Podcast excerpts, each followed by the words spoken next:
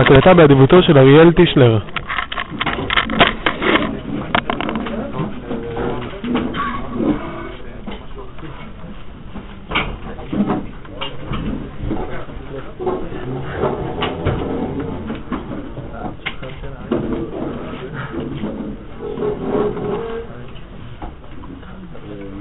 טוב, אנחנו ב...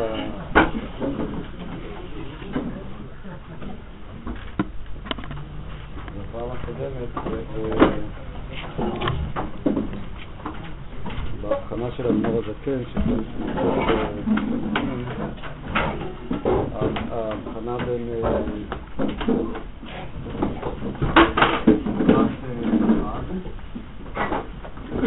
דיברנו עליה בעיקר בפעם הקודמת, שהיא למעשה השמחה כפי שהיא נמצאת אה, בתורה, ועליה דיברנו פעם הקודמת.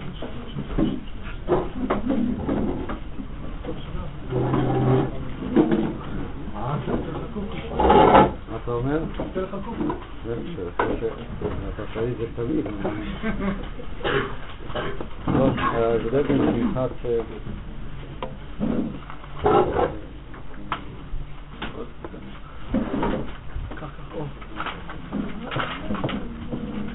בין שמחת החג, שמחת יום טוב שהיא השמחה שאנחנו בתורה ובמקרא, לבין השמחה של הפורים. אה, שבמונחים של אדמו"ר הזקן נגדיר את השמחה של הפורים כשמחה שהיא למעלה משתלשלות, למעלה משם, אה, אה, משם הוויה, אה, לעומת השמחה של, של התורה שהיא כבר שמחה שהיא בתוך הפורים, שהיא בהשתלשלות עצמה. אה, כפי שאמרתי, ניסיתי אה, בפעם הקודמת בעיקר דיברנו על השמחה של, אה, של אה, של, של אה, השמחה של התורה, השמחה של החג, שהיא, אם אתם זוכרים, היא שמחה שהיא מתוך ההתפשטות של ההוויה, מתוך המצב שבו ההוויה אה, שמחה לעצם קיומה. נתנו שכל המושג של השמחה שהתורה מדברת עליו זה לא רק הבטחה לשכר, אלא בעצם זה אה, הייעוד או המטרה שהתורה רוצה שכן היהודי יחיה מתוך המלאות והביטחון של ההוויה, של השורשים בהוויה, ולכאן באמת מצטרפים המושגים הבסיסיים ביותר של התורה, המושגים של הברית, של הברכה, של הפריון, ואליהם גם מצטרפת השמחה כסוג של אה, מלאות של הוויה, של התפשטות של הוויה, אה, של הוויה של שמחה בעצם קיומה. לא אחזור כרגע לדברים, משום שכרגע אני רוצה לעסוק בשמחה של, אה, של פורים. השמחה של הפורים היא, אדמו"ר הזקן גם הגדיר אותה כששון, מבחין בין ששון לבין שמחה, והמושג של הששון, אה, אה, למעשה אפשר לומר, הוא די דומה, תמיד עצמם המושגים הזהים למה שאנחנו קוראים אקסטזה. שהוא למעשה איזו שמחה שהיא, אה, אמרנו, בין האפיונים של א', יש לה ביטוי חיצוני מאוד חריף, מאוד חזק, כן? למשל שהוא הביא, אדם שיש לו איזו בשורה מאוד גדולה שהכלים שלו לא יכולים להכיל אותה, אז הוא מתחיל לעשות כל מיני תנועות וכולי. וב' היא באמת אה, מקורה אה, במונחים הללו הוא למעלה מהכלים. יש כאן ב... אה, בפירוש שלו מעבר בין הדרגה הגבוהה יחידה שבנפש, העל-מודעי נקרא לזה, עד הגוף עצמו, לא דרך המעבר של ההשתלשלות, שזה המעבר של המודעות, של הרגש וכו'. לא, לא ניכנס כרגע לדברים הללו, אני בעצם רוצה בעיקר לנסות, אולי אפילו פעם בעזרתכם, איך מתרחשת האספזה הזאת, לנסות לדבר אותה, להבין אותה. מה? זה לא יהרוס לנו את הזה? זה קרה שלא, מה? יכול להיות שכן, אני לא... מה? אתה רוצה שלא יהרוס לך? מה? אז תסתום את האוזניים. יש כאן בעצם שני מושגים שאני רציתי לדבר בחלק מהסורות של אדמו"ר הזקן, או ברובם ובחב"ד, האקסטזה באה לידי מסירות נפש. כלומר, אדמו"ר הזקן אומר שמסירות הנפש של עם ישראל, שמסרו את נפשם במשך שנה שלמה, היו תחת הגזירה, תחת האיום, ושמרו על יהדותם, אז מסירות הנפש הזאת היא זאת שמגיעה לאקסטזה או לחסון. התיאור השני זה קשור דווקא להסתר או לאיסורים, קראנו את הדברים של אדמו"ר הזקן. יש כאן אה, אה, כן, יחס בין איסורים לאקסטזה, הם כרוכים אחד לשני. דווקא איסורים ברמה שלהם יכולים להביא אה, לאקסטזה. זה מעניין שגם קראתי לא מזמן פסיכולוג דווקא בן זמננו, אני לא יודע עליו הרבה, אחד בשם אייגל. לא יודע אם אני לא שמעתי עליו, אז הוא בעצם מבסס את שיטת הטיפול שלו בדיוק על מה שהוא קורא איסורים אקסטזה. כלומר, התרפיה שלו זה היכולת להפוך את הסבל לאיזה... מה? למה אתם מחייכים? מה, אתם מכירים אותו? מה? אה, להפוך את הסבל, הסבל שאותו פרויקט בא אליו, להפוך אותו לחיים אקסטטיים. זה בעצם התרפיה שלו, וזה הזכיר לי מאוד אה, את מה שאנחנו עושים כאן, היחס בין איסורים. לבין האקסטזה, זה קשור כמובן גם uh, לאיסורים של אהבה של רבי עקיבא, כן, שבעצם הוא מחפש את, ה, את, ה, את האיסורים, והאיסורים אצלו הופכים להיות הביטוי הצרוף ביותר של אהבה. אה, ורבי עקיבא עצמו, לפי המעט התיאורים שאנחנו רואים, היה גם כן אה, דמות אקסטטית. רואים את זה בשתי מקומות, א' מג"חי צוחק, דווקא בשעת כניסתו כולם בוכים ורבי עקיבא צוחק. יש גם תראו בתוספתא במסכת ברכות שמתארת את התפילה של רבי עקיבא, אז התוספתא שאומרת שהם מניחים אותו בפינה אחת כשהיה מתפלל יחידי והיו מוצאים אותו בפינה אחרת. זאת אומרת, הוא לא היה ככה עומד בשמונה עשרה, היה... זה הזכיר לי את הסיפורים על אדמו"ר הזקן שמישהו כאן גם כן אמר, שהיו סמים קרים על הקירות של הבית כי הוא היה מתחיל לרוט ו... לחבוט את עצמו בקירות. אז... אה, אה, מה? גם במוות שלו אפשר... כן, המוות זה ודאי. הקשר העמוק כאן הוא קשר בין מוות לבין אהבה, כמה שזה חריף. זאת אומרת, הקידוש השם, זה אולי נתחיל... אה, יש כאן איזה, הייתי אומר, תמהיל מאוד חריף, אולי הקיצוני ביותר שיכול להיות, זה הקשר בין מוות לאהבה, דאגה כמוות לאהבה. מה? אנחנו אומרים למות עליי. מה? למות עליי. כן, טוב, זה כבר אתה אומר שאני שובר, כן? מה?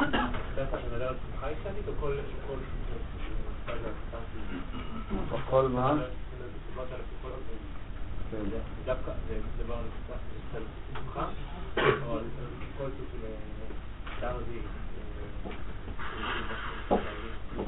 מה אתה מתכוון כל סוג? כל סוג של אקסטזיס, אני לא אתה. אפשר להבין אקסטזיה בתור סוג של קטרזיס, זאת אומרת איזשהו מעבר של תורה,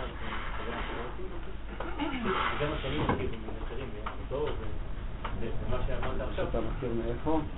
לא, כאילו על לבין לבין מה שאמרת בסוף, שזה מה של רבי עקיבא, שזה השמחה. לא. לא כל כך... אה, אה, לא, לא, ההבחנה שלך לא ברורה לי. אני מבין שכל אקסטזה היא תנועה שאני מגדיר אותה כשמחה בהקשר הזה, כהתפרצות של חיים, כן, אה, של איזשהו קלט של משפי אש, יש כאן, הייתי אומר, אם ננסה להחזיר את זה להגדרות הקודמות, הקיום ששמח בעצמו. אז יש פה קיום של המלאות, של החג, של שולחן השבת, של ההוויה והסיפוק אה, של הברית, שהוא אה, שמח בהווייתו, ויש מצב שבו כאילו הקיום עצמו, במונחים החב"דים, שוב, העצם עצמו אה, שמח בקיום הטהור שלו, בעצם קיומו, בלי כל הכלים, בלי כל הלבושים. וזה אני מגדיר כתנועה אקסטטית, תנועה שהיא למעשה לא נשענת על שום דבר, אלא היא חיה את עצמה מתוך עצמה והיא הייתי אומר גם נשרפת תוך כדי החיים הללו. וזה אני מבין כאקסטזה. עכשיו, אני לא יודע באיזה מונחים אה, אה, ההבחנה שלך בין שמחה אקסטטית לבין אקסטזה סתם. אפשר להבין אקסטזה, זה סתם שאלה טכנית, אבל זה לא משהו. בתור איזשהו סוג של טראנס. אקסטזה היא סוג של טראנס, אבל היא סוג מסוים של טראנס. לא, לא כל טראנס, מה? באקסטזה ודאי יש איזה סוג של טראנס במובן שזה השראה שהיא באה ממקום, היא לא באה מהמודעות. מה? דווקא על מקום של... אתה לדבר דווקא על מקום של שמחה.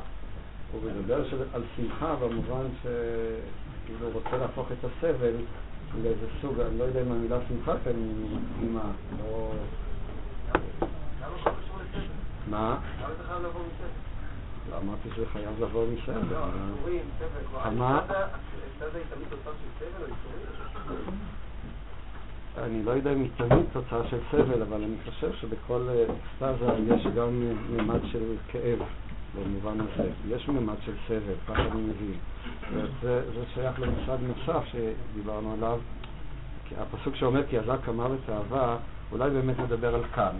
נתחיל בנקודה הזאת, רציתי להתחיל בנקודה של מסירות נפש, יש בה יותר אה, ממד חיובי, אבל אה, אני אתחיל בנקודה הזאת.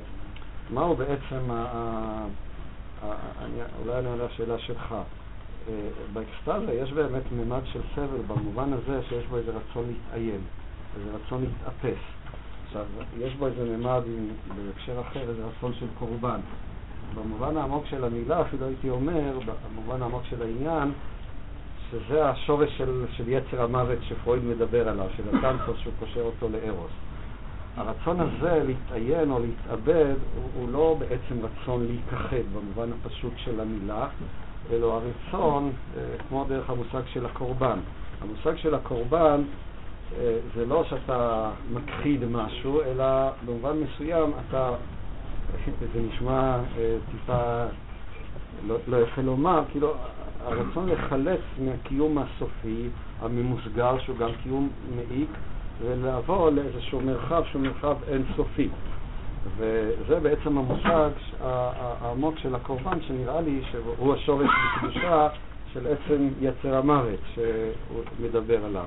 יש באדם, אני חושב שזה גם נמצא, אה, כפי שפרויד אמר, איזה, איזה יצר מוות, שהוא לכאורה מאוד אבסורדי, הוא מנוגד לכל המובן של קיום, של רצון של קיום, אבל התשובה שכאילו זה הצד השני של הקיום, ככה אני אה, מבין את זה. כלומר, מה שיכול לשמר את הקיום כקיום אינסופי ולא להפוך אותו לקיום מעיק, זה העובדה שיש את ההקשר הזה של, כן, של אזק המוות האהבה. והוא במובן מסוים זה שיכול לקיים את, את, את האהבה.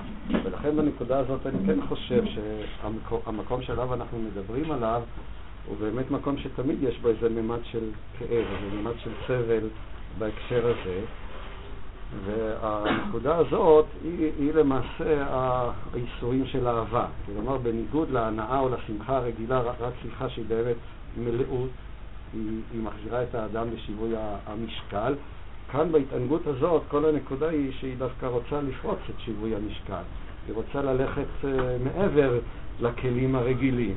ולכן, בהכרח היא תהיה קשורה, כך אני מבין, אני לא בא כאן לקדש את הסבל או משהו כזה, אבל uh, היא, היא, היא קשורה לאיזה ממד של ראינו בשיעור הקודם של פסימיות, של כאב, ש, של התענגות כאב, או בהקשר של האקסטזה שהיא פורצת מהכלים. ולכן... כשאני רואה מישהו באקסטזה, אני דווקא רואה שכחה של. איפה יש שם, כמו שיש שכחה, אז אין כאב, כל המהות של הכאב והזיכרון של האני, של המודעות, של הזהות, שיש שכחה של האני, זה נראה לי בלתי לאקסטזה או לפריצה של שמחה עמוקה מאוד. יש שם איזה שכחה עמוקה. אתה שואל שאלה נכונה, אני לא, לא, אני חושב שאין שכחה מוחלטת, יש רשימה שנשאר, להפך.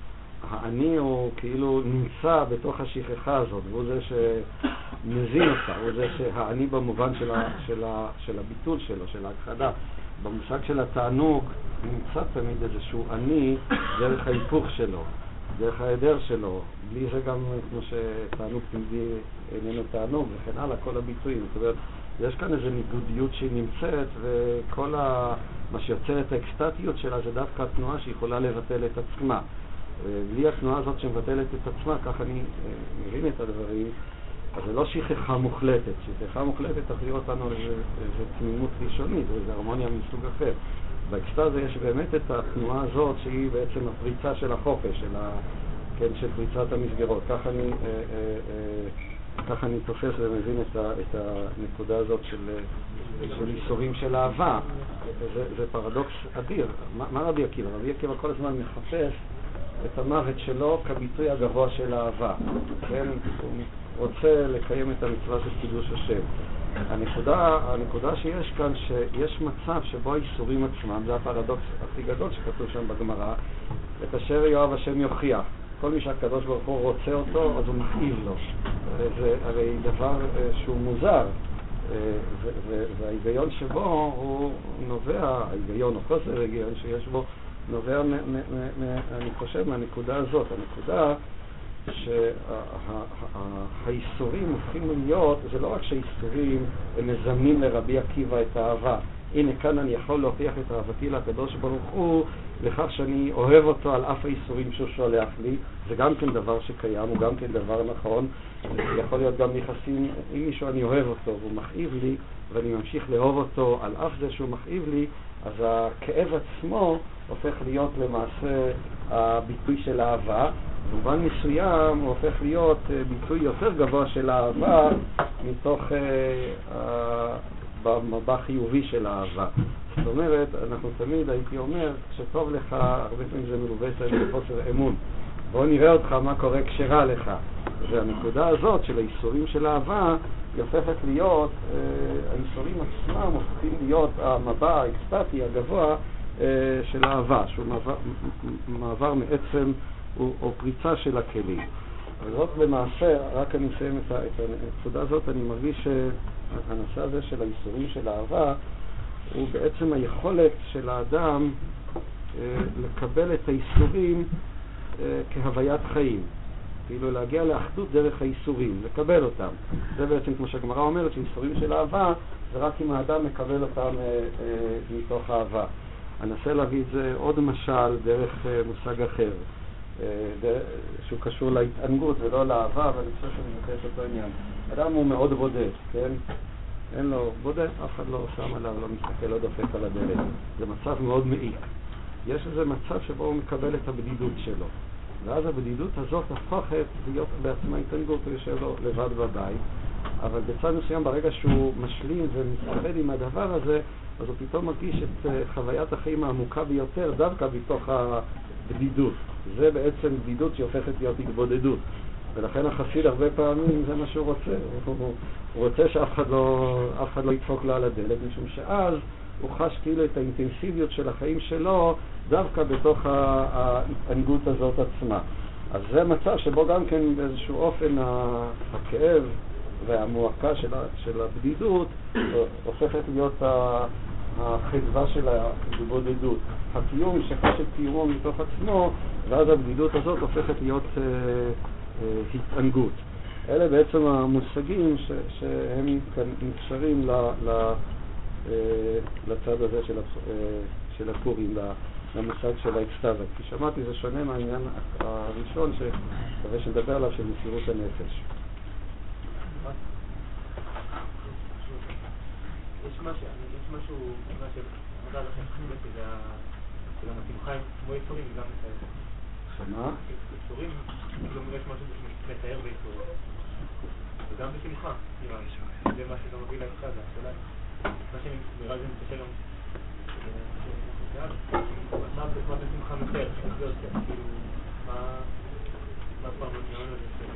אני מרגיש שמה שמטהר בשמחה זה דווקא השמחה הזאת, השמחה האקסטטית. השמחה האקסטטית היא מטהרת משום שהיא הופכת להיות uh, קיום צרוף, קיום שאין בו, הוא לא נאחז בשום דבר. ולכן משום כך, יש בו, כן, אפשר לתפוס את זה במובן ההפוך, לפעמים ייסורים מסכים אקסטזה ברגע שאדם חש את זה ככפרה על החטאים שלו. ואז עצמו, אה, זה, יוצר עוד איזה קשר בין. המושג הזה של ההתנערות דרך האיסורים של אהבה של, רבי עקיבא. אני חושב שהנקודה היא, אנחנו אף פעם נשארנו, כמו שהגמרא אומרת, לא הם ולא שכרם. יש כאן אולי עוד נקודה שהיא אפילו יותר חשובה, ואולי אה, לפני שאני רוצה לקרוא קצת במאמר כאן של תורת מלכים, יש כאן נקודה נוספת שנכנסת לכאן, שהיא גם כן מביאה לאקסטזה, ואולי מבחינות מסוימות, אני באמת לא יודע לנתח את היחס בינה לבין הנקודה הקודמת, אבל היא מאוד עמוקה, שזה, אפשר לומר, אני קורא את זה סביב המושג של הברית. זאת אומרת, בדוגמה שהבאתי מקודם, אותו אדם שנמצא במצב של בדידות, אותו אדם שנמצא שהוא סובל, לפתע הוא מגלה את היכולת שלו לקבל את הסבל, את הסבל, ולא סתם לקבל אותו, אלא אה, לקבל אותו כמגע, כביטוי הצרוף של החיים, כקיום הצרוף, כלהבה הטהורה של החיים עצמם. עצם הגילוי הזה, היכולת הזאת, שכאילו היכולת הזאת, כאילו אני אומר, טוב, אני אסבול כל החיים שלי, לא אתחתן, נגיד ככה. האם באמת החיים שלי בגלל זה יהיו חיים שפוכים, לדעת את זה במונחים הכי הכי אה, חריפים. אה, אם האדם מסוגל לומר, טוב, אני כמובן, אני רוצה להתחתן, אבל גם אם זה יקרה חלילה, זה לא אומר שהחיים שלי יהיו דפוקים. עצם היכולת לומר את הדבר הזה מנקודה ממשית אמיתית, זה עצמו מגלה יכולת עצומה שהיא שוב יכולת אקסטטית עצומה. משום שבאותו רגע האדם הופך להיות אחד עם החיים שלו. החיים, איזה חיים שהם לא יהיו, הם בעצם הופכים להיות מלוא החיים כולם, האינסופיות עצמה. והדבר הזה עצמו הוא שוב מביא לאיזושהי נקודה אה, אה, אה, אקסטטית מאוד גבוהה. זה עצמו כאילו גורם לו לאיזה רשפי אש מאוד גבוהים. עצם היכולת שלי אה, להביא את עצמי לאיזה סוג של אה, אחדות, שהיא בעצם, זאת נקודה נוספת שהיא משמעותית כאן, של גילוי של ברית. הגילוי של הברית הוא, הוא בדיוק הנקודה, זה אחד הרעיונות העמוקים ביותר של פורים בחסידות. הברית, מה? מה? מה, אתה לא שומע את מה שאני אומר? מה, לא שומעים אותי? אז אולי טוב שלא שומעים אותי, מה? מספרים שפעם הבעל שם טוב נתן ברכה רב נחמן רודנקה, שהוא לא ישמע את מה שהוא לא צריך לשמוע. הוא יכול לשבת ליד מישהו, אולי שומע מה הוא מדבר בכלל. אז כנראה שאם אתה לא שומע, זה מה שצריך להיות, שלא תשמע. אה? אחת הנקודות, אני חושב, וזה עוד קשור שוב, עוד היבט נוסף, כמו שאמרתי, לא יודע, הנקודה של הברית, כן? שהיא בעצם המלחמה בעמלק.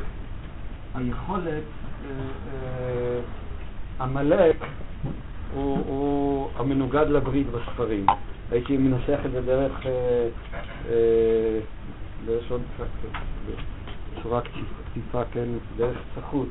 אין, אין שמחה כהתרת הספקות. עמלק הוא בעצם הספק, הספק הכרוני שתמיד מלווה אותנו. יש לך ספק אה, מה אתה, איפה, מה אתה צריך לעשות, אם ללמוד, אם להתחתן וכן הלאה. זה עמלק. ומבחינת עמלק אז תמיד תישאר בספק. והאקסטזה קורית באותה נקודה שאתה יכול למחות את העמלק, שאתה הצלחת להתיר את הספק.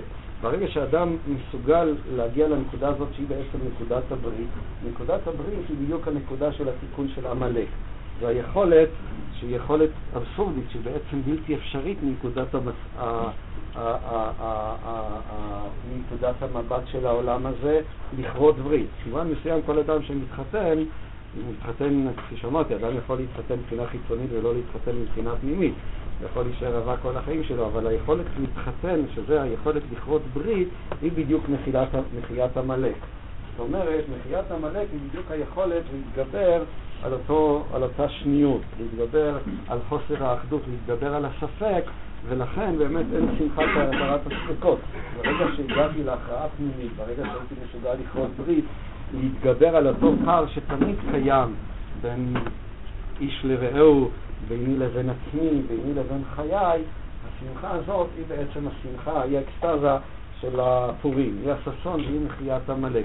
זה בעצם הגילוי הגבוה וזה הקשר בחלק מהמאמרים החסידים, הקשר העמוק בין הברית לבין עמלק. ברגע שאנחנו יכולים אה, אה, לכרות ברית, להגיע לנקודה של הברית, אז הוא הרגע שבו אה, מכינו את אה, זכר אה, עמלק. בבקשה. איתן, מה? יש עניין עם כל פרט ופרט בחיים. זה משהו שאני מכיר. בוא נשאיר את המקרה. אין עניין בשום דבר, מה... אתה יודע מה להתגבר על הספק שהוא מטריד אותי? מה? אתה יודע מה להתגבר על הספק שהוא מטריד אותי? הנקודה להתגבר על הספק שמטריד אותך, או לחילופין, להתגבר על זה שהוא מטריד אותך, זאת עוד אפשרות. אבל בכל מקום, אה, הספק מטריד אותנו, אנחנו תמיד שואפים להגיע, אז אני חושב ששאיפה שתרועה בנו אה, להתגבר על הספק, להיות שלם עם עצמנו. זה בעצם הדבר הכי באמת משמח, שאתה שלם עם עצמך, שאתה חי את חייך ואתה שלם עם מה שאתה עושה, וכל זמן שאתה לא שלם, זה, זה חלק, אני חושב, אולי הסבל האנושי הבסיסי ביותר, שהאדם הוא בעצם הוא לא שלם עם עצמו.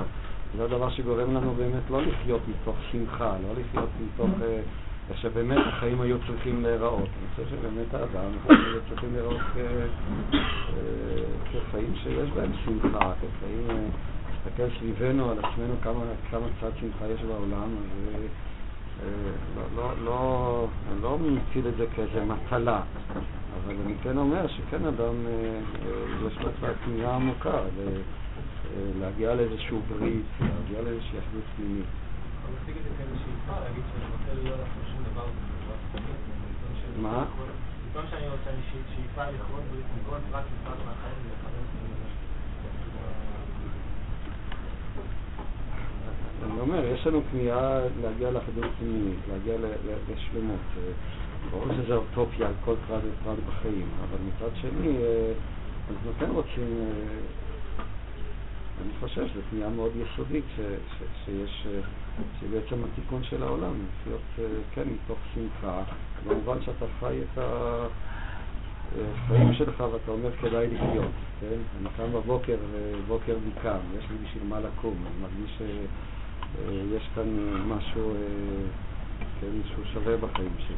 כאן הרב אתה מדבר בקול מאוד אחר. הרב לפני דקה הרב הציג את הברית לא מאוד מיוסר, לא מאוד שמח בכלל.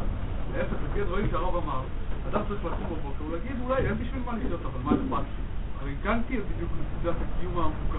אם החיפוש הוא כל הזמן אחרי הדבר, ש- אחרי התחושה הזאת שכדאי לחיות, אז שוב, זאת אומרת, לפי כל התיאור שהרב תיאר כל הזמן, הברית המיוסרת, ברית המוות המיוסרת, אז אז, אה, אם בן אדם חס וחלילה נופל לשמחה לרגע, זה ממש יכול להיות, אה, זה זה תמיד ייתפס כאיזשהו סוג של משהו סופי שצריך להשתחרר ממנו. לא, זה...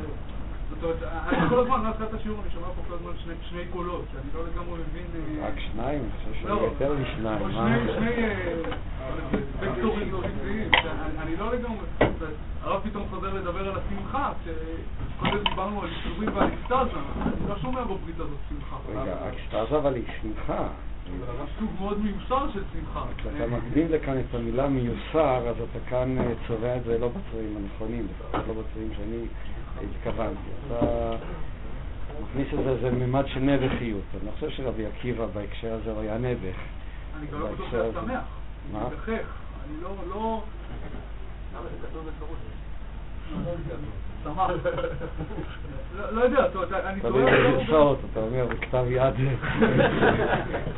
לא, אני אומר, אני, מאוד מרגיש, זה קשור גם אולי לשאלה של דרור בהתחלה, אני מאוד מרגיש את האקסטזה, את הפריצה באמת, את, היכולת להגיע למשהו שיש לו איזושהי תחושה של מגע אינסופי. יש פה באמת שמחה, אפילו אהבה, זאת אומרת, אני התלבטתי, מה, מה, הופך למה? המוות הופך לאהבה או שהאהבה הופכת למוות בתמונה הזאת? זאת אומרת, זה... הרי המושגים של מוות ואהבה במושגים שלי הם מאוד מאוד רחוקים אחד מהשני. יש בהם איזו נגיעה פנימית, אני מסכים, אבל מוות הוא אולי הדבר הכי סופי. והנחרצות שלו באה דווקא מהסופיות שלו. אה, מצד שני, האהבה היא אולי הציור הכי חזק של היכולת באמת לפרוץ את הסופיות, לצאת החוצה, לצאת למשהו אחר, לגעת באמת במישהו אחר. זה אולי הדבר הכי... אבל גם המוות הוא כזה. בדיוק מה שתיארת עכשיו, אחד אני יכול, אני אומר, אפשר, אבל אני שואל מה, אז לאיפה אנחנו מושכים את זה? לסופיות, אל האינסופיות. אבל אני אני רואה שהבעיה מה שאתה אומר זה שאתה ממתק את זה. כאילו, לא. זה הקולות. לא, בסדר, אוקיי, אז לא, ככה לא. הצלחתי. לא, כי אתה אומר... עשו ביניכם ברית, לא, לא תגיע אדם- ש...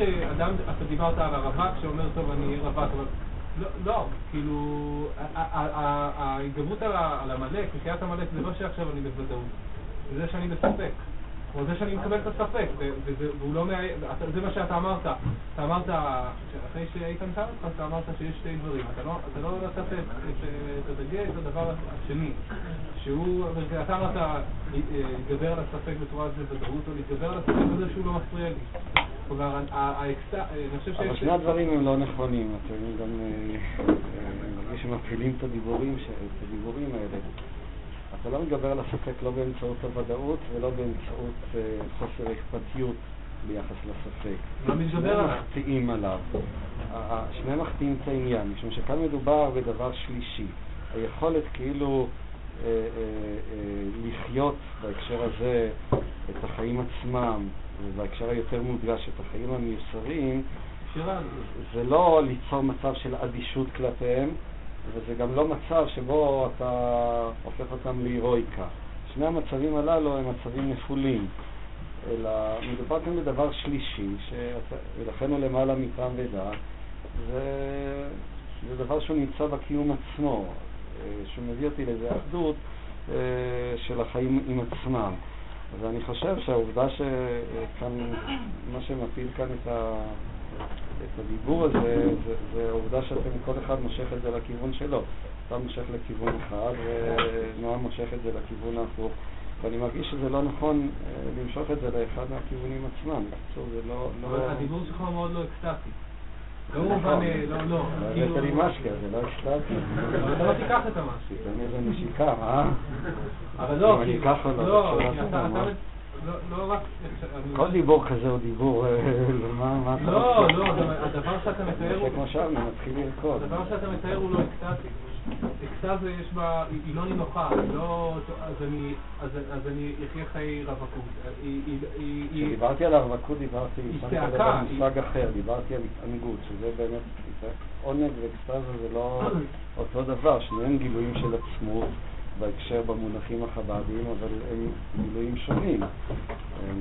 האקסטזה היא העצמות דרך השליליות שבה, בעוד שההתענגות היא העצמות דרך החיוביות שלה.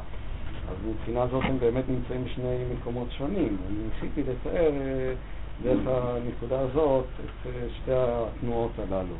אבל כשדיברתי על הבדידות, ההתבודדות, לא דיברתי על אקסטזה, אף על פי שיש גם מעברים ביניהם. אתה יכול פתאום לך לשבת ככה, כמו בסיפור מעשה ביטחון של רבי נחמן, ואין שום דבר, וזה מתחיל בהתענגות, ואחר כך זה פתאום תופס אותך וואו, ואז עובר אה, לפאזת האקסטזה או משהו כזה.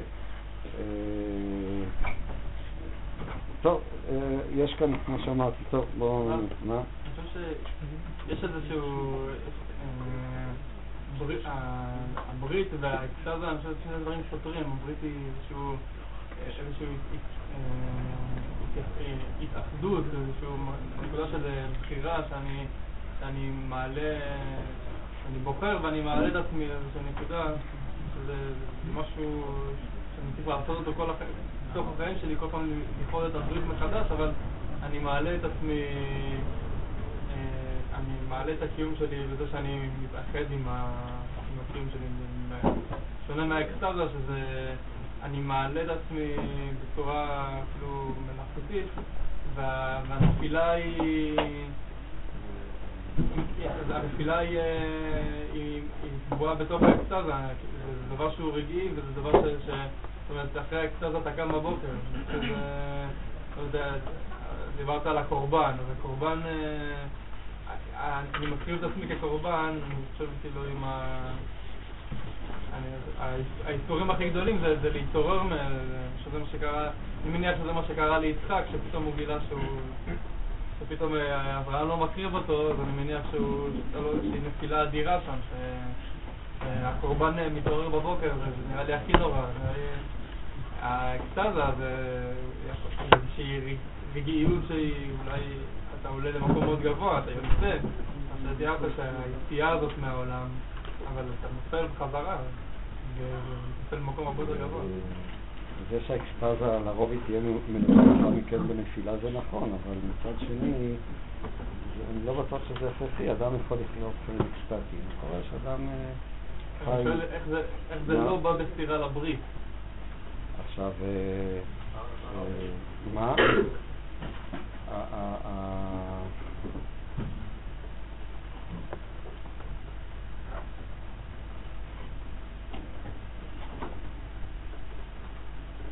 הברית היא קשורה לפחות באופן שבו אני רוצה לתאר, היא באמת קשורה יותר למסירות הנפש, שהיא כבר גם כן תנועה של קורבן, במובן מסוים של מסירות נפש, אבל מצד שני היא לא פועלת דרך אה, אותה נקודה של, אה, עליה, דרך השליליות שלה. אבל גם ברית, במובן, הקושי של הברית זה באמת לקשר אותנו לנקודה נוספת של מסירות נפש. שהגמור הזה כן תמיד מתאר אותה גם כן כאיזו תנועה שהיא למעלה מטעם ודעת, שהיא למעלה מהכלים.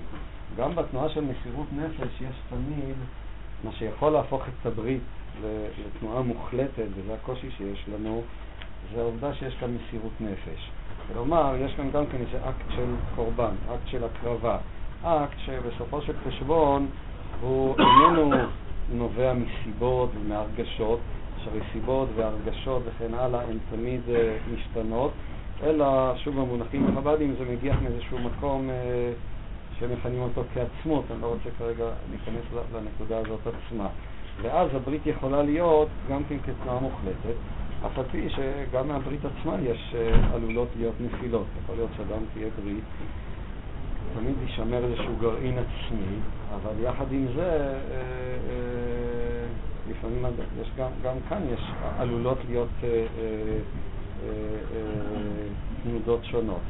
עכשיו, אני מסכים, אני מסכים איתך שהתנועה של הברית היא שייכת באמת לנקודה הזאת של מסירות הנפש, ליכולת של האדם בעצם לכרות ברית. היכולת של האדם לכרות ברית, במובן מסוים, היא היכולת אה, אה, להיות שייך לכחות מסוימת, לקבוע לקחות, אם זה ברית נישואין, אם זה ברית במובן של זהות עצמית וכן הלאה.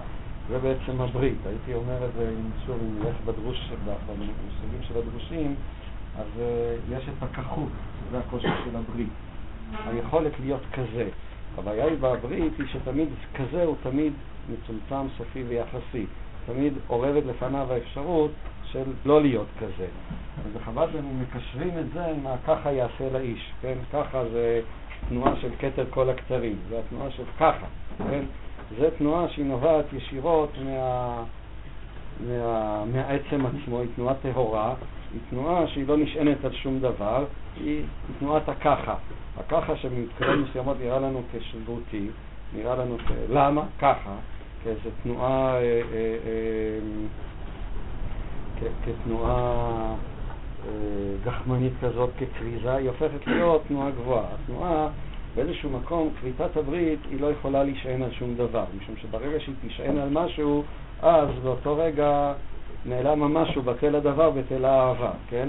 אז זה תמיד, היום אנחנו צעירים, מחר נהיה זקנים, אז כבר בטל דבר, בטל האהבה, כן? אנחנו, כן? לכן הברית היא צריכה להגיח ממקום שאין, הוא לא נשען על שום דבר, ולכן הוא כרוך במסירות נפש, והברית הזאת היא אה, אה, גם כן איזה אקט של קורבן, הוא הדבר שהופך אותו להיות אה, עצמותי, וזה בעצם הקשר הזיקה בין אה, הכחות, ושוב זה מחזיר אותנו לנקודה של עמלק. הבעיה של עמלק היא בדיוק היכולת של להיות בעולם ככחות מסוימת, יחד עם זה אה, להישאר במצב המוחלט, במצב האינסופי. זה השניות שעמלק יוצר, שהוא מתגבר באמצעות הברית. זה כשרבי נחמן מדבר על תיקון הברית, או תיקון פגם הברית, הוא בדיוק מדבר על, ה, על, ה, על הנקודה הזאת. היכולת להיות בברית שהיא, מי שמצליח להיות בברית במובן המוחלט של המילה, בעצם זה המצב של גאולה, וזה המצב של עמלק, ולכן הוא גם מצב שיש בו המון שמחה, יש בו המון, גם בו יש אקסטזה, משום שברגע שאני מגלה את היכולת שלי לכרות ברית, לפרוץ את המחסום, להגיד כן, להתחייב בלי להרגיש שההתחייבות הזאת מכניסה אותי לכלא, היא מביאה לשמחה עצומה, היא מביאה ל- ל- ל- ל- ל- ל- באמת לאקסטזה במובן הזה. אז זה באמת נובע מנקודה אחרת. אה, התנועה עצמה של הברית היא באמת תנועה שונה של מסירות נפש. ושוב, אני אומר, אני מרגיש שזה ככה, זה, זה, יש כאן משהו מטעה בדיבורים הללו שאנחנו מדברים, שזה לא דבר שאתה יכול לדבר עליו, כן? אה, אני, אני תמיד חושב שבאמת, אה, נגיד שבחב"ד הם אומרים שיש כאן את העצם, והעצם עצמו הוא זה שגורם לו לפעול על הגוף, יש משהו מאוד מטעה שעורר לפתחם של הניסויים, של הניסוחים הללו. כשאני אומר, יש כאן איזה דבר, יש כאילו איזו זהות עצמית שהיא עכשיו גורמת לי לפעול, וזה לא נכון. יש כאן, אין כאן שום דבר, זאת היא הנקודה.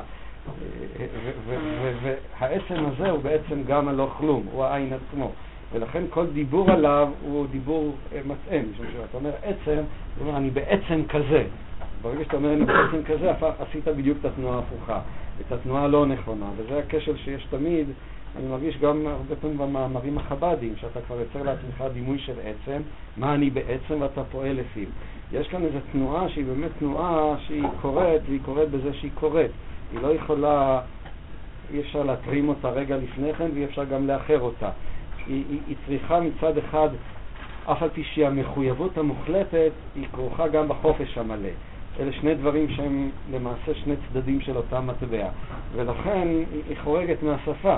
אני חושב שזה באמת ההתנהג... ההתנגדות של פילוסופים כמו ויטגנשטיין אה, לדבר את הדברים. ויטגנשטיין היה אומר על כל הדברים, אתה מדבר על העצם, הוא היה אומר זה נאנסנס, זה שטויות, זה הבלים, משום שאתה כאילו מנחר, מנסה להכניס לשפה דברים שהם לא נכנסים אליה, דברים שהם מטאפיזיים. במובן מסוים הוא צודק. ברגע שאתה אומר את זה, באותו רגע שיקרת את זה. זה, זה בדיוק הנקודה. משום שבעצם, בעצם, כבר אומר, זאת, זאת תנועה שהיא קורית, היא מתרחשת. ו, וכאן המאמץ כאילו לשחזר אותה הוא, הוא במובן מסוים, אה, לא רק שהוא מאמץ נואל, אלא הוא בדיוק הדבר שתמיד מפיל אותנו בנקודה הזאת. מה שאני עושה עכשיו זה בדיוק מה שרב אמר מקודם, זה בדיוק הדבר ש... יגרום לו שהוא לא יוכל להיכנס לאקסטאזה במובן מסוים. אנחנו ככה, איך אומרים, אה, יורים לעצמנו ברגל כשאנחנו מדברים על הדברים האלה. אבל אה, מה? השפה חייבת להיאחז במשהו, לכן היא הולכת אל העצם ולא אל העין. לא יכולה להגיד, אני בעין אה, רוצה y, z. אני בעצם רוצה, אבל מאחורי העצם, כלומר זה סוג של דואליות. יש את העצם, אבל מאחורי אין כלום בעצם. אחרת אין כלום. אוקיי, נו. מה? תגיד משהו טוב, מי זה? ז'יז'ה. אני רואה שכבר מתחילים... לא, מדבר על המספור של הממשי. זה מה בדיוק מה שאמרת עכשיו, שהממשי הוא לא... הוא הלא משהו, הוא ה... אתה אומר את זה שאתה לא אומר את זה. אה, אפילו זה כתוב. טוב, הנה. המשמעות הרדיקלית של הממשי על הקו, הוא איננו הרפרנט האולטימטיבי אשר נועד להיות מחוזה. אתה רואה מה קורה כשאתה מתחיל לומר את זה? כולם צוחקים עליך. לא, כאילו באמת כאילו, זה נכון, כאילו פתאום אני תופס שאני תופס את העצמות כמשהו, את העצמות האלוקית כמשהו. וזה בעצם ההגשמה. לא, זה... בסדר, זה מה שאמרתי, לכן אני אומר, אני חש כאן מועקה בסיפור הזה. מה? אבל אולי ארנון יציל אותנו בפעם כסף. כן, טוב, דרור יקרא לזה נדבק, מה?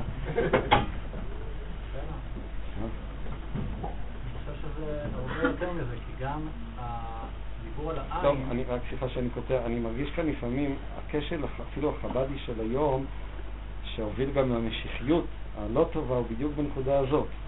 בדיוק בכך, אני רואה שרב עידד כאן מתקומם נגד מה שאני אומר, המשיחיות החב"דית, הנפילה שלה הייתה בנקודה הזאת. ברגע שאתה ניסית להכניס לשפה את מה שלא נכנס לשפה. באותו רגע נוצר איזה סוג של קיבעון שהוא בדיוק... מה? אתה מסכים? מה? מה? זה מה שאמרת עכשיו. אתה יודע להגיד את המילה אטמוס או שאתה אומר את זה עצם. אם את כל עוד אתה נשאר, אתה אומר אטמוס, אתה לא תגיע לשם. זה משום שאתה לא מדבר בלושן הקוידש. אז לכן אצלך אטמוס עוד שומרת על המקור. אבל מי שרגיל לשפה הזאת, זה טוב, לדבר ביום יום ככה, ואז כשלומדים גמרא, להגיד מייסר. בסדר, אז אתה אומר שביידיש אפשר להגיד את זה. רק אם אתה לא יודע עברית. רק אם אתה לא יודע יידיש. אמרת טוב. עכשיו אני מבין למה תמיד אה, כן, אה, רצו לשמור על העברית כלשון לא מדוברת. ברגע זה הופך להיות לשון מדוברת, באותו רגע זה מזדייק. מי זה גרשום שלום הזמיר? מה? מי זה גרשום שלום הזמיר? כן? לא לא קראתי. אבל הבעיה יותר חמורה מזה, כי המקום של העין עצמו, קורא לו מעצור, הוא עצמו, כן, הוא עצמו, הוא הוא עצמו אה, אה, כולא את החיים, אפילו בלי מילים, כי החיים הם התרחשות דינמית, הם לא התרחשות סטטית. הסטטיות שבעין היא עצמה מעצור של החיים, היא עצמה חוסר קבלה של החיים. החיים הם התרחשות שזורמת. נפילה באותו מקום יותר גבוה, אבל המיסטיקה, גם המיסטיקה של העין, שמעבר למילים, היא חוסר קבלה של החיים, חוסר קבלה של הדינמיות של ההתרחשות. לעצור את ההתרחשות, להיות בהתרחשות טהורה, ללא תנועה, זה... זה את כל הדיבורים האלה על המסירות נפש ועל המוות, ואחרי זה מבין הנפילה גם, כי יש, יש זרימה. אבל דרור, אתה מתעלם מזה שיש אנשים שחווים את המציאות כמשהו מאוד מאוד קפוא ומסכן. כאילו, אולי לחיים דינמיים, ויש אנשים שהם אה, חיים בחדר סגור. אנחנו כותרות, השל, ז'אק. לא, כאילו, זה- לא, אני, כאילו, החיים יכולים להיות דינמיים שהם כיוונים, ויש אנשים שחיים את החיים בשחור לא, לא, לבן לא, מאוד לא. מאוד אפל. לא, אני מדבר על ה- על הנקודה של עצם החיים, הנקודה של עצם החיים היא דינמית. לא ההשתנות, כמו שדיברת שבוע שעבר, לא- לא החיזור הוא דינמי. החיים עצמם, עצם הקיום עצמו הוא דינמי. אני מסכים מה שאתה אומר, השאלה אם ה- הביקורת שלך היא מוטחת על העניין עצמו או על הניסיון לנסח אותו בשפה. לא, על העניין עצמו. אז אני טוען שזה זה בדיוק הוויכוח שבינינו. אני טוען שהביקורת שלך היא מוטחת ברגע שאתה מכניס את זה לשפה, ובאותו רגע אתה כבר מדרדר את זה באמת לסוג של קבעונות וקיפאון וכן הלאה. זו הטענה שאני טוען. עצם ה... זה הוויכוח, חוזר על עצמו בזמן האחרון כל פעם. אתה מתנגד למיסטיקה, ונראה לי שאתה מתחמש כאן בתחמושת מיושנת כבר. אה, אני לא... טוב, בסדר, אנחנו... אבל זה זה יותר מזה, כי גם הפער מהשפה מגיע מהמעצור של העין. אם אתה, אם אתה מבין, אם אתה חי את החיים באופן דינמי, אז גם המעבר מהחיים אל השפה הוא דינמי. אז אפשר להיות משורר, זה לא כזה, אבל אפשר להאמין ביכולת של השפה לבטא באיזשהו אופן את החיים, כי החיים הם לא מעצור עין, ואז השפה לא מנותקת מהחיים. לא. יש ביניהם, עין הוא סוג של מעצור. מה? מעצור זה מילה שהרב שגר בה. אני... לא, העין... לקחתי אותה משם. לא. אני לא מבין רק- מדבר על התופעה שקורה כאן. זה מה שמבין את לא. החוויה האקסטטית שהרב שגם מתאר אותה, המיסטיקה של העין, היא עצם זה שיש פער בלתי ניתן לגישור בינה אתה כבר לבין נכנס שפה. למושג של האקסטזה ומערבב אותה עם מיסטיקה. האקסטזה היא לא בהכרח מיסטית. יש אקסטזה של חיים שהיא לא מיסטית בהכרח. אדרבה. אדרבה. אבל אתה אתה? האקסטזה של העין, אני לא חושב את האקסטזה כשלעצמה, השאלה איך- תופסים אותה. אם מעבר למקום של חיים, של דינמיות של חיים, מצטער על השימוש במילה. אם מעבר למקום של חיים דינמיים, זה דבר העין אחר. אבל זה מה שמאפשר את החיים הדינמיים. העין זה הניגודיות שעל הרקע שלה יש שלוש- החיים הם יש. שלוש אפשרויות, זה לא יש או עין, זה- יש גם את האפשרות של הדינמיות, זה משהו אחר. אבל אין דינמיות אם אין עין. מה? אין דינמיות, זה לא קיים. העין הוא זה מה שמאפשר את החיים, את הדינמיות.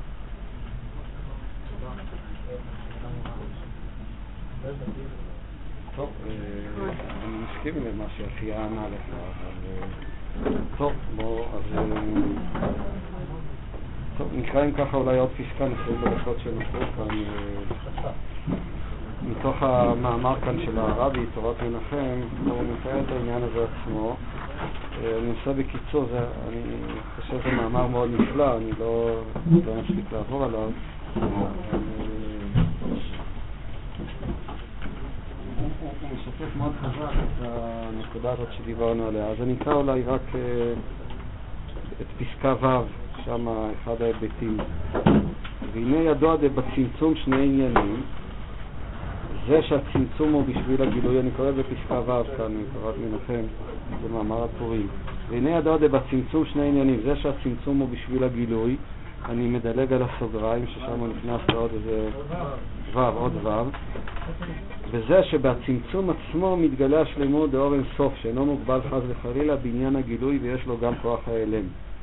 יש לומר, וזה שבצמצום ישנם שני עניינים, הוא כי בכוח ההלם דאור אין סוף שורש הצמצום שתי מדרגות. כוח ההלם, כמו ששייך לעניין הגילוי, שגם דרגה זו בכוח ההלם דאור אין סוף היא למעלה מכוח הגילוי, אבל מכל מקום היא שייכת לגילוי.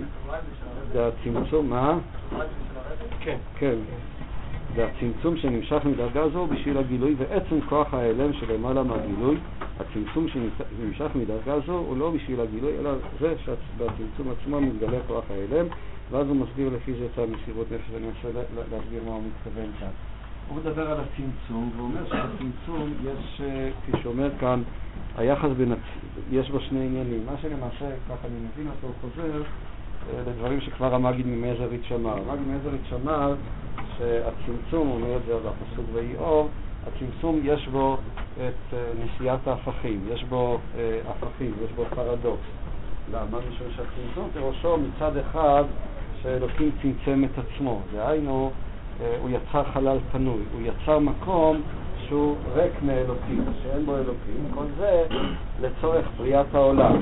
יש אם כן מקום שהוא לא אלוהים, כדי שיהיה מקום גם אה, לעולם, שיהיה מקום גם לאדם, שיהיה מקום לבריאה.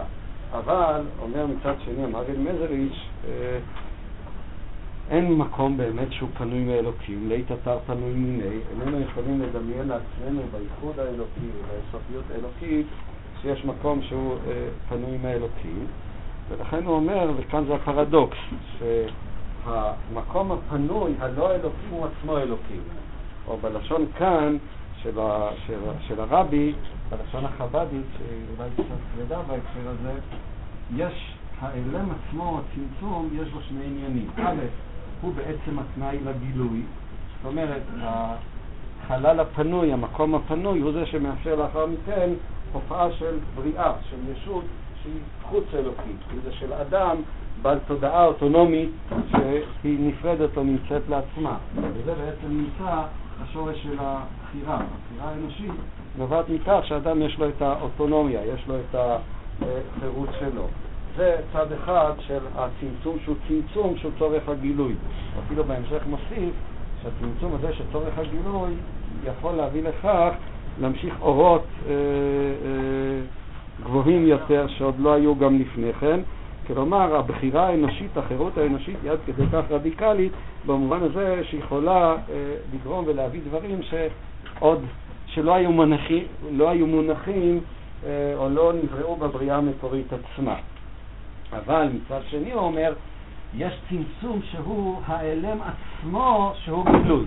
כלומר, ההיעדר עצמו, יש בו, הייתי אומר, אולי נשווה את זה למצב של, של השלילה אה, אה, כפי שהפילוסופים מדברים עליה. יש שלילה פשוטה, אני אומר, אה, האדם הזה לא רואה, ויש שלילה שהיא מהותית, או שלילת השלילה, שפירושה הקיר לא רואה, הדוגמה שהרמב"ם מביא אותה. הקיר לא רואה זה לא שלילה פשוטה, אלא הוא בכלל לא נמצא במישור הזה. השלילה מהדרגה השנייה היא אומרת שההיעלם עצמו, מנקודת המבט הגבוהה יותר, הוא עצמו הופך להיות אה, אה, גילוי. מנקודת, מהפרספקטיבה האלוקית, היכולת האלוקית, האינסופיות האלוקית, היא מביאה לכך שאלוקים הוא יכול להופיע גם כלא אלוקים, גם כמה שהוא לא, כמשהו שהוא בעצם נפרד ממנו. האוטונומיה האנושית מבחינה זאת היא עצמה אלוקים בהקשר הזה.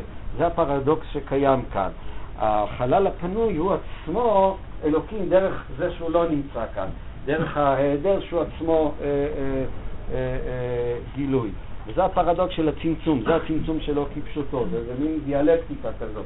זה גם כן הדיאלקטיקה של הברית. הברית היא היכולת להיות, לקבוע כחות מסוימת להתחייב, להצטמצם, ומצד שני אה, זה צמצום שלו כפשוטו.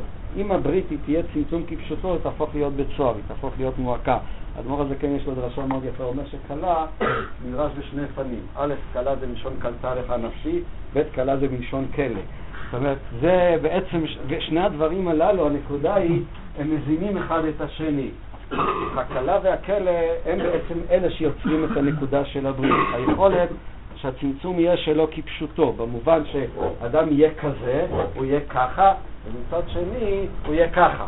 זאת אומרת, זה, זה הצמצום שלו כפשוטו, שבו נמצאת הנקודה של הברית. מנקודת מבט הזאת, זה מה שאומר אדמו"ר הזה כן. הנקודה של מסירות הנפש של הפורים היא נובעת מהאלם עצמו שהוא גילוי.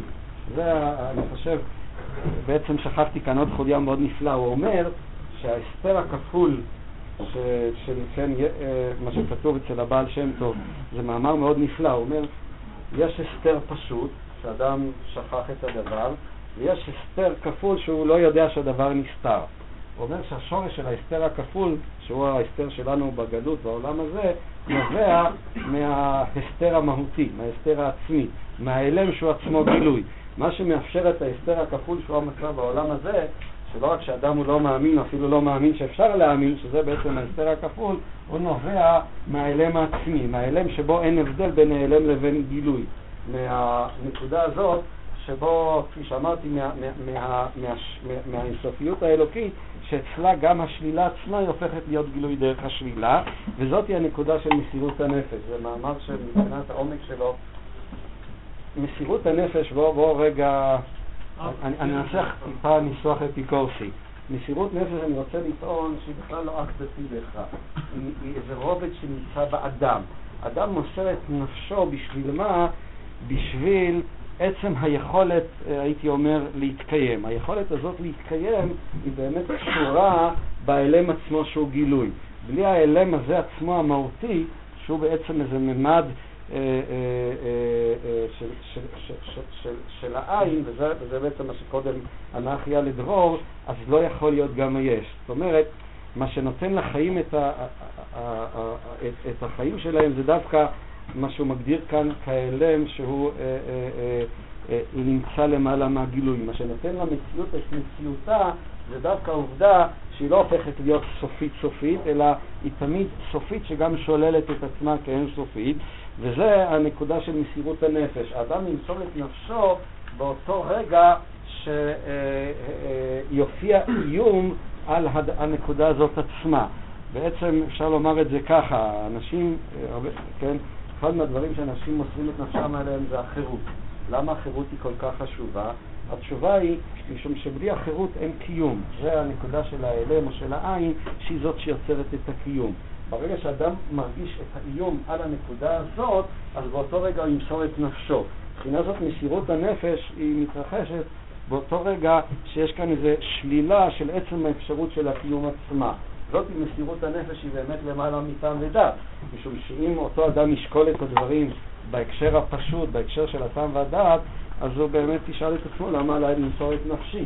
אבל יש איזושהי נקודה של מסירות הנפש שהוא יודע שאם הוא לא יעשה, הוא לא יגן על הנקודה הזאת, אם היא לא, אם לא יופיע לו משהו בחיים שהוא כאילו מעבר לחיים, שהוא בעצם משקף את, הייתי אומר, את, את, את, את, את השלילה או את ההלם, אז, אז אה, שהוא הזה שמאפשר את החיים, אז אין לו, אין לו גם חיים, אין לו גם כן קיום, ומכאן נובעת אה, מסירות הנפש. יש איזושהי נקודות שבהן אנחנו כאילו נעמוד על שני הרגליים ונאמר עד כאן ותו לא.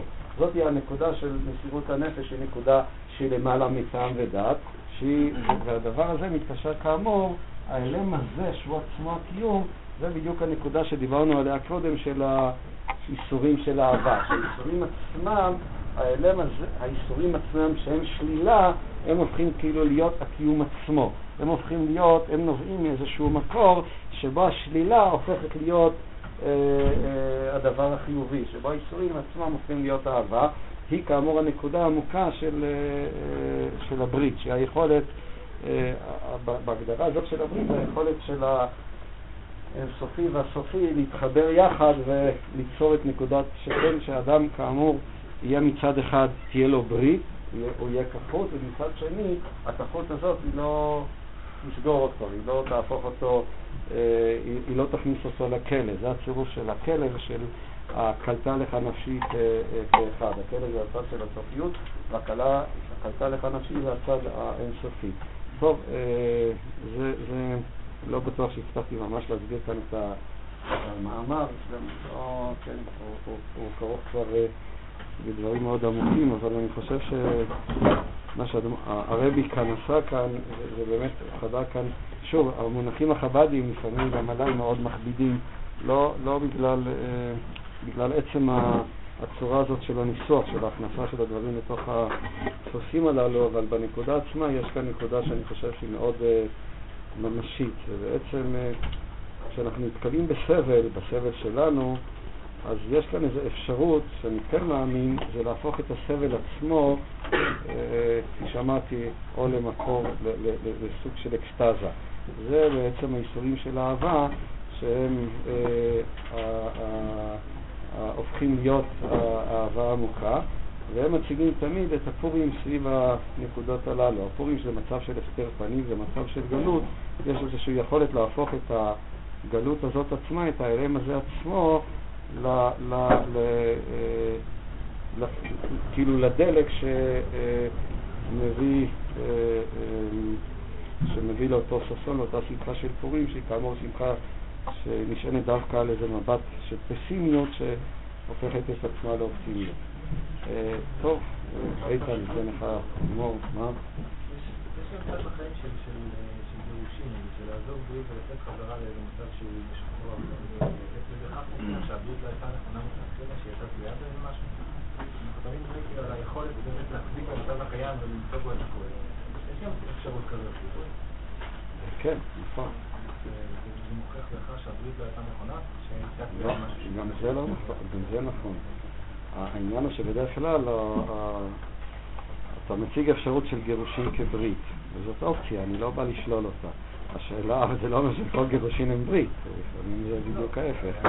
רוב, רוב הגירושין זה חוסר יכולת לברית, ולא היכולת של הברית.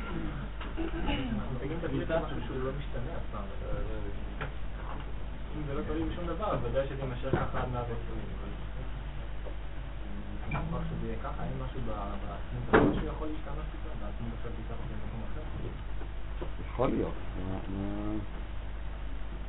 גם כשזה ישתנה, זה לא ישתנה. אבל היא יכולה להכיל גם את ה... השאלות האלה הן לא לגיטימיות בהקשר הזה, ככה אני חושב. אגב, רק לבדקו את זה. סלח לי, שותים, רוקדים, מה? שאלה טובה, מה? אני לא יודע, מה? העיקר שזה יהיה בכלים מכלים שונים. העיקר שתהיה בברית עם משקיע אחד. העיקר שמה? לא שמעתי. אני אגיד לך, השאלה ששאלת היא בדיוק הבעיה של עמלק. עמלק לא שתה לא ערק ולא וודקה, כי לא יודע להחליט אם לשתות ערק או וודקה. ובסוף מה שאתה עשית לי כאילו בפרק הקודם, ערבבת אותם, ואז יצא כפי שיצא. אז אני מזהיר אותך, בפורים זה אל תעשה שום תערובת כמובן על הנקודה. טוב, רועי סגה, תעביר לי את הדברים.